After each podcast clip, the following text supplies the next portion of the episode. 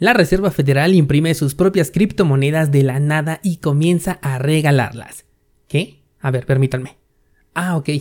Descentralizados me está llegando nueva información y me dicen que no es la Reserva Federal, que sí es el mismo proceso de imprimir dinero de la nada, pero que se llama Uniswap.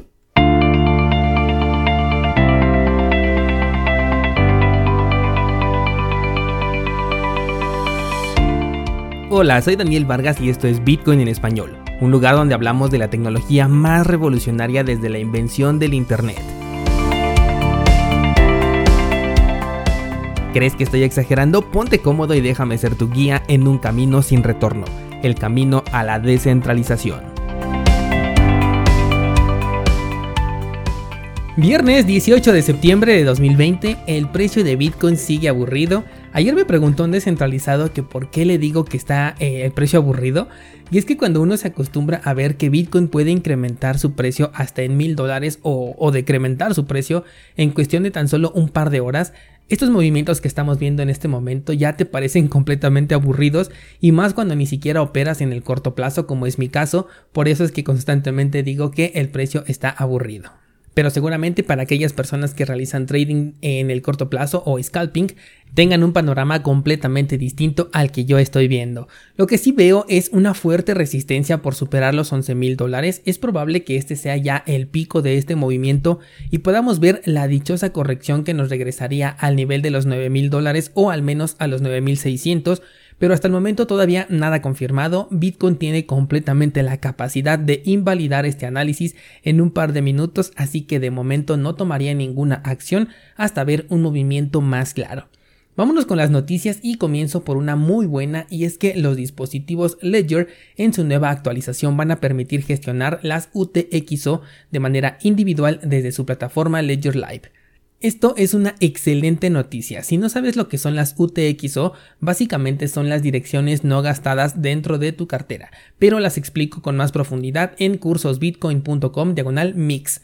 Espero que para este punto los escuchas del podcast ya reconozcan cuando digo que en las carteras no almacenamos Bitcoin, únicamente tenemos la llave que autoriza ceder la custodia de ciertas monedas hacia otra dirección sin importar a quién le pertenece esta dirección. Esto es lo que ocurre en la blockchain cuando nosotros realizamos una transacción. Ahora, también te he comentado que los bitcoins no pueden ser enviados de manera segmentada, aunque así lo haga parecer la wallet, en realidad no sucede así. Es decir, que si tú recibiste un bitcoin en una sola exhibición y tú quieres enviar la mitad de ese bitcoin, la transacción que se genera saca todo el bitcoin entero, pero genera dos transacciones, una con la mitad del bitcoin a la cartera que tú definiste y otra con el cambio de regreso a una dirección que tú controlas o al menos que está relacionada con la misma cartera de donde salió. El proceso es más complejo que esto que acabo de decir, pero para efectos de lo que quiero explicarte es suficiente. La cartera tiene que enviar el Bitcoin completo porque en realidad no tenemos un saldo, lo que tenemos es una transacción no gastada. Solo tenemos el registro de la posesión de la llave para poder ceder cierta cantidad de bitcoins hacia otra dirección, y esto es a lo que se le llama U T X O. La gran ventaja de poder interactuar con estas U T X O es que podemos tomar el control de nuestros bitcoins de manera individual, y esto potencia nuestras capacidades de obtener transacciones más privadas. ¿Por qué razón? Bueno, supongamos que tú compras una cantidad de bitcoin en Coinbase y lo mandas hacia tu Ledger. Después, gracias a un contrato de minería en la nube que tú tienes, recibes otra cantidad de Bitcoin y también lo mandas hacia el mismo Ledger. La diferencia entre estas dos transacciones es que la que viene por parte de Coinbase tiene un registro con tu nombre y todos tus datos personales. En cambio, la que viene del proceso de minería no tiene ningún registro, no hay nada que lo ligue hacia tu identidad. Es un Bitcoin completamente privado porque el minero pasa automáticamente el Bitcoin recién creado hacia tu cartera sin que exista ningún registro con tus datos personales. Estas dos transacciones que posees y no has gastado corresponden a dos U T X O completamente distintas. Vamos a suponer que cada transacción es por cero punto cinco bitcoins y en conjunto hacen un bitcoin. Pero entonces tú lo que quieres es enviar ahora cero punto setenta y cinco bitcoins hacia otra cartera. Haces la transacción y, como te dije que Bitcoin no puede enviar fragmentos, tiene que recurrir a gastar las dos U T X O completas que tú tienes para generar la transacción que quieres y regresarte un cambio. Está haciendo una transacción por los cero punto setenta y cinco que tú quieres enviar y otra transacción por los cero punto veinticinco que van de regreso hacia tu cartera. Al mezclar nosotros estas dos transacciones, aquella que provenía del proceso de minería y que era anónima ha perdido entonces toda privacidad. ¿Por qué? Porque se ha combinado con aquella que viene de Coinbase.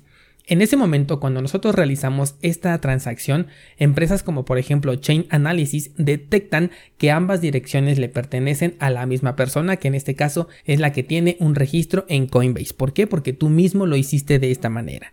De nuevo, si no te queda muy claro, en el curso de mixers de Bitcoin lo explico más a detalle y ya con ejemplos. Con la nueva implementación por parte de Ledger, ahora podemos elegir cada transacción no gastada por separado.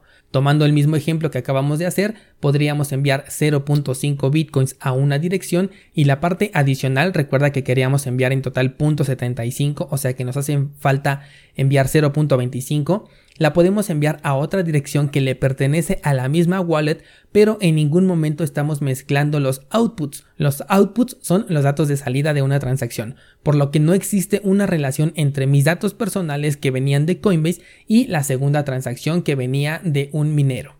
Esto es lo mismo que hace, por ejemplo, la wallet de Wasabi. Esta wallet te la recomiendo mucho. Bueno, pues esta actualización de Ledger ahora nos trae esta maravilla de opción y con esto se nos abre un abanico de posibilidades muy interesantes con el tema de nuestra privacidad. Otro caso de uso, por ejemplo, es cuando nos envían un ataque de polvo. Estas mini transacciones que de pronto aparecen en tu cartera sin razón alguna y lo que hacen es la función de un dispositivo de rastreo, porque cuando tú quieras enviar otras criptomonedas van a juntar las U T X O junto con este ataque de polvo y a partir de ellos que van a poder detectar a quién le pertenecen estos fondos. Hace poco te comenté que justo yo recibí uno de estos ataques de polvo y yo bien inteligente, la verdad es que se me olvidó y lo mandé todo a otra cartera. Bueno, pues de haberlo tenido por ejemplo en un Ledger, yo podría ahora simplemente ignorar esa U T X O que corresponde al ataque de polvo y de esta manera se perdería el rastreo, porque ellos solamente verían que no he movido esos satoshis de mi cartera y podrían pensar que los estoy guardando cuando en realidad los estoy ignorando a propósito. De esta forma yo estaría erradicando ese ataque de polvo que me hicieron. Sé que es un poco técnico de comprender, por eso te sugiero mejor que veas el curso, porque ahí ya con ejemplos en pantalla es más fácil de comprenderlo. Además te sugiero que también lo utilices, ya sea que, eh, que lo hagas dentro de la cartera de Wasabi o ahora con la cartera de Ledger si es que tú posees alguno. Me hace pensar que quizás en el futuro ya nos permitan incluso tener un protocolo nativo de mezcla de U T X O en, dentro de Ledger como lo hace por ejemplo la cartera de Wasabi, y por supuesto espero que las otras carteras en hardware como Trezor, como KeepKey copien esta iniciativa que de verdad resulta de extrema utilidad para los usuarios cripto.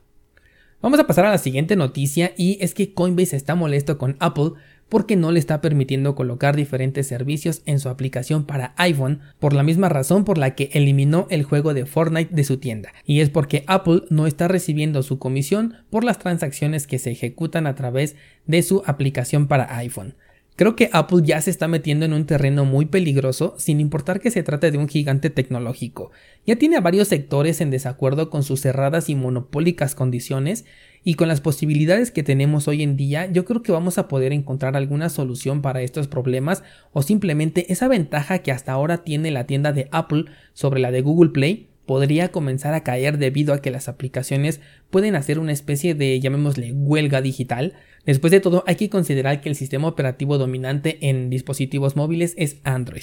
Bueno, pero regresando a Coinbase, aunque no estoy de acuerdo con las imposiciones que está eh, colocando Apple, también es una prueba de su propia medicina para Coinbase, porque esto es justo lo que ellos les hacen a sus usuarios. No les dejan mover sus fondos, no les dejan utilizar la aplicación en los momentos críticos del mercado, no les entregan las criptomonedas resultantes de, los, de las bifurcaciones que se producen en las monedas que ellos pueden almacenar y un largo etcétera. Así que Coinbase esta vez fue el afectado por sus propias prácticas de control y curiosamente no le gusta estar del otro lado. Creo que esto de Apple va a terminar en la creación de una nueva tienda, un nuevo sistema operativo o incluso un nuevo sistema de aplicaciones libre de intermediarios que sea más amigable con los desarrolladores, y esto podría llegar a nacer en terreno de las criptomonedas. Tal como ayer te comentaba del sector de la música o de los libros, también las aplicaciones móviles pueden llegar a este sector. Vámonos ahora con una noticia sobre Justin Sun. No, no es cierto, descentralizado. Vamos ya con la nota que seguro estás esperando, y es que Uniswap, el exchange descentralizado más popular del momento, ha sacado su token de gobernanza, el cual ayer no valía absolutamente nada y hoy su supply tiene un valor de millones de dólares. Y es que después de que SushiSwap quisiera robarse la liquidez del exchange ofreciendo un token llamado Sushi, poco tiempo pasó para que Uniswap también sacara su propio token y entrara a esta competencia por ver quién tiene el token menos útil del mercado de los exchanges descentralizados. Esta especie de airdrop fue liberada el día de ayer y se regalaron cerca de cuatrocientas unidades a quienes anteriormente hayan utilizado este exchange, lo cual representa cerca de mil trescientos dólares de regalo. Así que si tú utilizaste este exchange en las últimas semanas, sobre todo del primero de septiembre hacia atrás, es momento de que vayas a verificar si tienes este regalo autorizado, porque digo, si es gratis, por supuesto que te sugiero que vayas a reclamarlos. La cosa aquí es donde se va a poner bien delicada. Por un lado, por más que quiera buscarle lo revolucionario a este terreno DeFi, este tipo de respuestas me hacen ver que no hay valor en lo que se está proponiendo.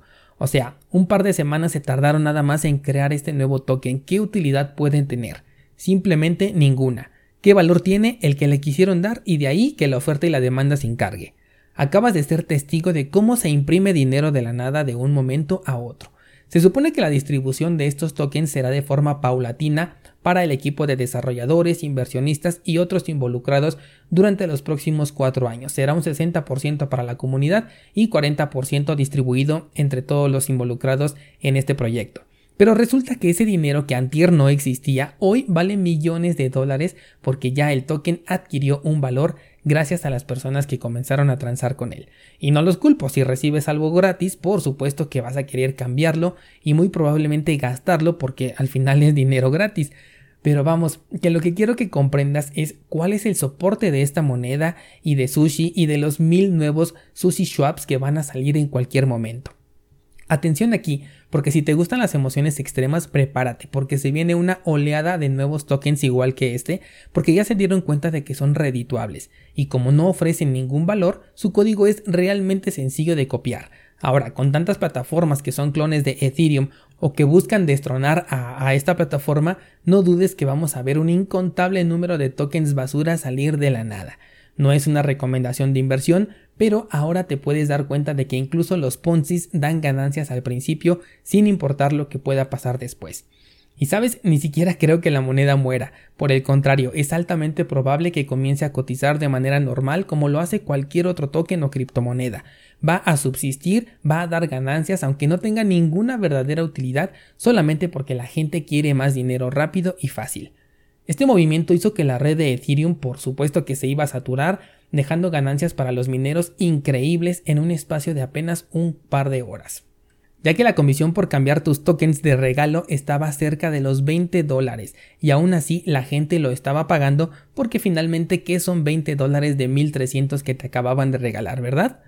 Bueno, pues apenas unas horas después de que se había liberado este token, ya habían reclamado la recompensa cerca de trece mil carteras. Y ojo aquí porque además era por cartera, no por persona, porque recuerda que estamos en un entorno descentralizado. Así que si tú utilizaste dos carteras diferentes, tienes derecho al doble de recompensa gratis. La suma de solicitudes en las primeras tres horas llegó a los diecisiete millones y medio de dólares.